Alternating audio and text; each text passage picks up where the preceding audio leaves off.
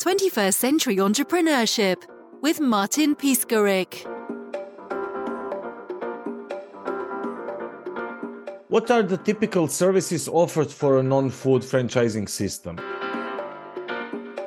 Are there any spe- special considerations or challenges associated with non-food franchising? What are the benefits of investing I- in it? So oftentimes when people think of franchising, they think of fast food, and yet they don't understand this world of opportunities outside of fast food. There's so many other industries. And, you know, for we see more interest today than ever before in business ownership. And yet a lot of times people don't know how to connect the dots or where to start. What does that look like? And they assume there's a lot of risk.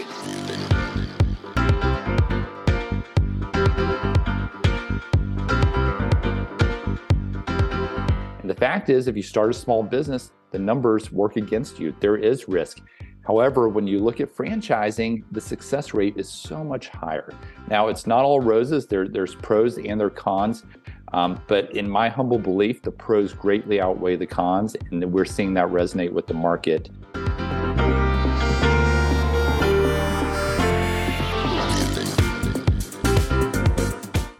Uh, some of the benefits of going the franchise route versus the startup route would include um, you've got a coach on the sidelines in that franchisor. The better you do, the better they do. Uh, they're providing you with marketing playbooks. They've, they typically have a marketing team that's supporting you. They've got an operations team. They're able to buy in bulk. They're um, you know, providing resources and big data that you can leverage. And you also have a community of other franchise owners who are running the same type of business, and you're able to exchange best practices.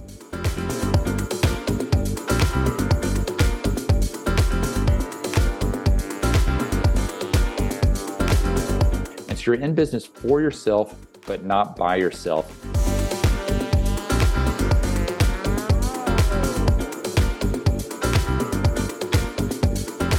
Now, what would be the downsides? You know, frankly, I have some clients that I have to explain, you're too entrepreneurial. You don't want to stay within the lines. I don't think you can live within the confines of a franchise system.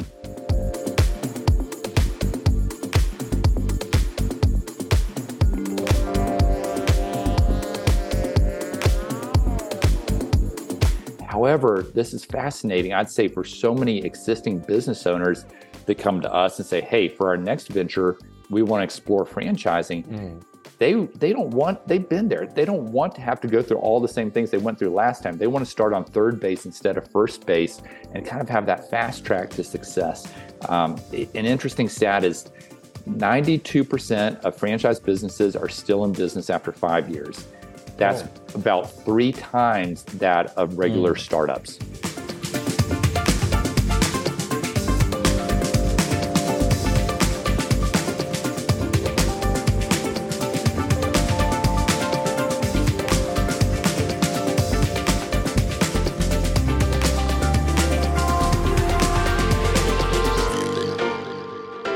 And uh, examples are home care, personal fitness training, automotive repair. Can you share a little bit more about that?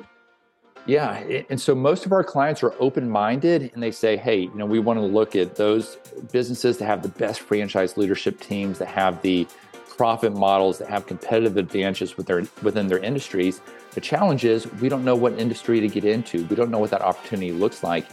And over and over again, we're seeing a gravitation towards what I call boring businesses. It's these non-sexy, cash-flowing businesses that are understandable, that are Amazon-resistant, COVID-resistant, in some cases, recession-resistant. Um, and so we see people flocking to industries such as property services and home services, and things like insulation and gutters and concrete paving. Now, we've got doctors and lawyers and corporate executives buying into these businesses. They don't have a background in this space, but they lean on the franchisor for that technical expertise. Um, we see p- an interest in health and wellness, I think, coming out of COVID more than ever before, health and wellness. Now, I do think within fitness, while there's a lot of fitness franchises, I think that space is a little bit saturated and crowded, mm-hmm. a lot, a lot of similar concepts, but we love some of these new health and wellness concepts coming down the line. Um, we're still doing a lot of oil changes. You know, there's still a long road ahead for many years for the oil change industry. And, you know, now more than ever, we do have clients saying, hey, what if the economy goes downhill? What if there's um, a recession? Now, we've all been talking about a recession for probably a decade now, but let's say it, it actually does happen. What kind of position, what business do you want to be positioned in during an economic downturn? And I remind them that it's the things that, that, that you care about that you'll continue spending on as a consumer. It's it's your kids, your pets, your aging parents. So I think businesses that support those types of areas are going to be positioned to do well no matter what the economy. So from that business perspective, or uh, better to say, post-COVID current economic conditions, Uh, what are essential qualities for success in franchising, and how have those specific conditions impacted uh, franchise investments? So I'm a former Inc five hundred franchisor, mm-hmm. and when I looked across our sea of franchise owners across North America, which is where we operated, um, those that performed the best invariably were those that followed our system, that didn't come in and say, hey, we're the smartest guy in the room, we're going to do things different. But those that followed the system and executed upon it, and it sounds cliche, but that mm-hmm. was so true. That's why you buy into a franchise system. Um, you know, it's an interesting time in franchising. We're seeing more activity than ever before. At the ground level, we're still doing lots of deals in Southern California, in New York, in Chicago, as well as all these middle markets across North America, but in areas that you don't see a lot of positive news coverage on, uh, you know, from the news headlines. And yet on the ground, entrepreneurship is alive and well, mm-hmm. and there's still a good, a good activity happening. Um, an interesting dynamic is we see more cash on the sidelines than ever before with a lack of good investment opportunities. Stock markets all over the place, interest rates are high, uh, only so many good real estate deals to be had. And so people are saying, what do we do with our cash? And more and more, they're looking to business ownership. And, you know, not just for the returns, but really what I call the trifecta. It's it's the operating income that you're generating along the way. Mm-hmm. It's the asset that you're building that's going to have exit value down the road. But it's also your ability to write off expenses that as a W two employee, you wouldn't be able to. And so um, more and more people are wising up to the types of opportunities and the financials that come with uh, with those opportunities.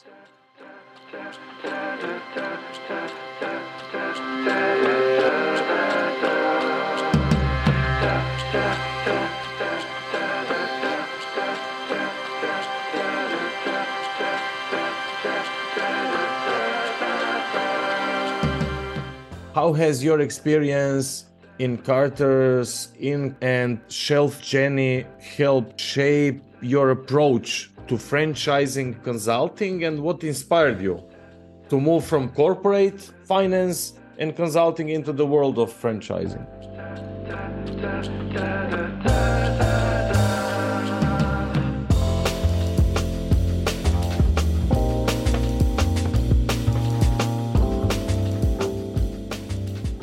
Like so many out there, I had that entrepreneurial spirit, and yet I bottled it up for the longest time.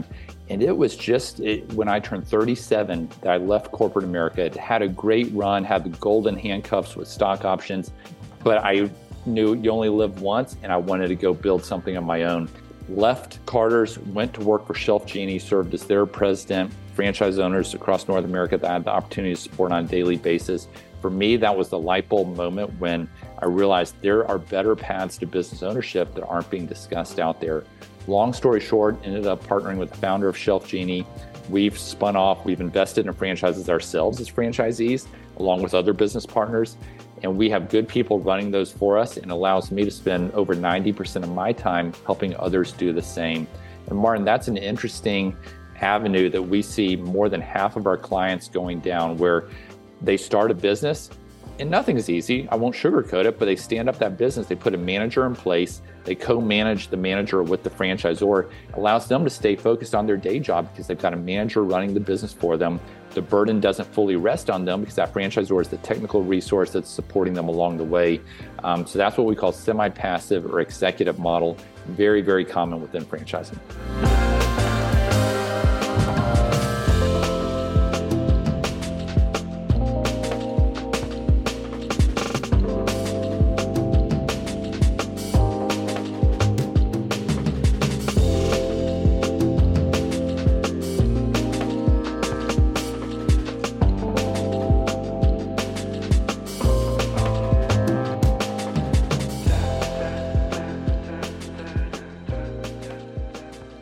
And regarding this specific uh, model and, and your clients, how do you help clients understand the various aspects of non-food franchising when introducing them to those new opportunities? When we engage with clients, it's entirely free for our clients. It's similar to an executive search model where we are funded by the brands. We work with over six hundred franchise brands, part of the largest franchise system in North America. Now, at any given time, there's probably fifty or sixty that I feel are the best of the best based on some very stringent criteria that I use. Um, and so after engaging with a client, getting to know them, we then come back and introduce to them the top nine or ten opportunities in their market for their consideration. These are the opportunities that have the strongest leadership teams, the competitive advantages, the financial models. And because we do more deals than anybody else in North America, we get to see firsthand what is resonating with different backgrounds and different markets. Mm. So we bring that in, as well as what our clients tell us, as well as what's available in their market, to really curate the top assortment for their uh, for their selections. We then walk through the process with them, holding their hands, helping them understand their funding options. You know, the, the you know, franchise attorney, the recruiter, we've got a whole ecosystem of partners that we can bring in to support our clients through their journey.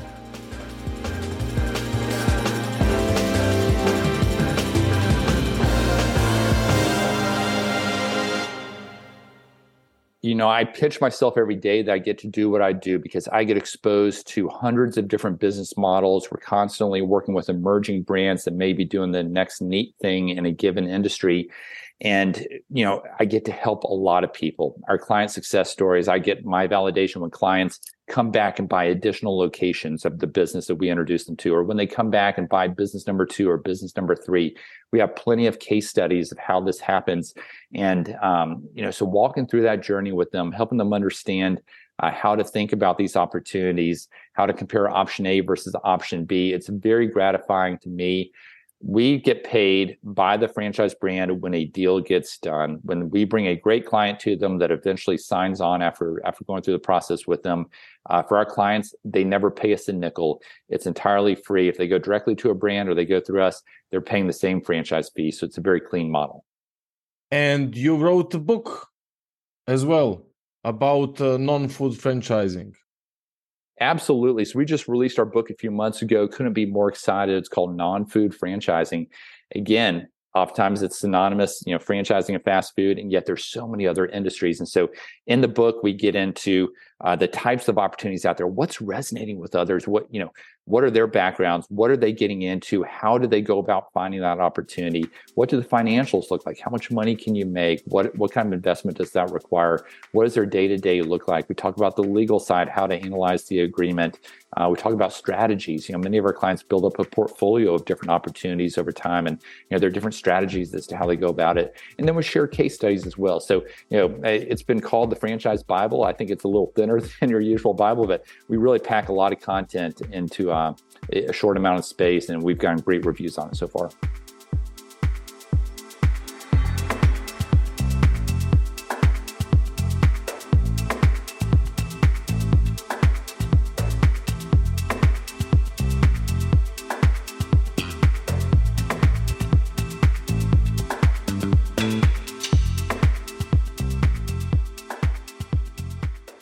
My wife and I, and you know, children here in Atlanta, are very active in the community and a number of different nonprofits. You know, and there's one, you know, that really is is straight on on the business side, and that's the Entrepreneurs Organization, global organization, chapters all over the world, and I've uh, been in there for five years. I serve on the board, and it's just a great support system for entrepreneurs. Um, you know, as a forum, we've got a small mastermind group. We've traveled the world: Costa Rica, Guadalajara, Bonaire.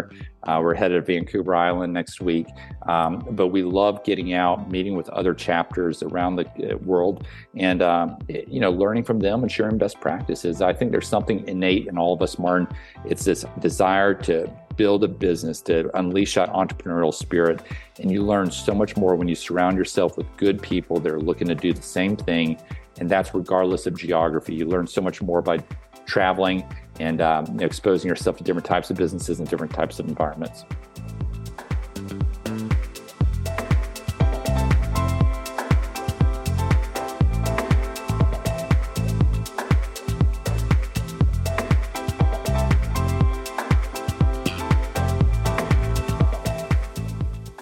love to share a copy of the book with all of your listeners. Uh, you've got such a great listener base. Um, so we'll, we'll provide a free copy. If you come out to our website, fran bridge consulting dot com, that's fran bridge consulting dot com, uh, you'll have a pop-up, leave, leave your name, your email address. We'll make sure you get a digital copy, both audio as well as downloadable. And then if you'd like a physical copy, you know, let's hop on a call and chat a little bit further. But again, entirely free to work with us. And if you do choose to purchase the brand on Amazon or another retailer, all profits go to charity. Uh, it's not a moneymaker for us. Our desire is to get out there, educate the public, and then help them uh, through our process.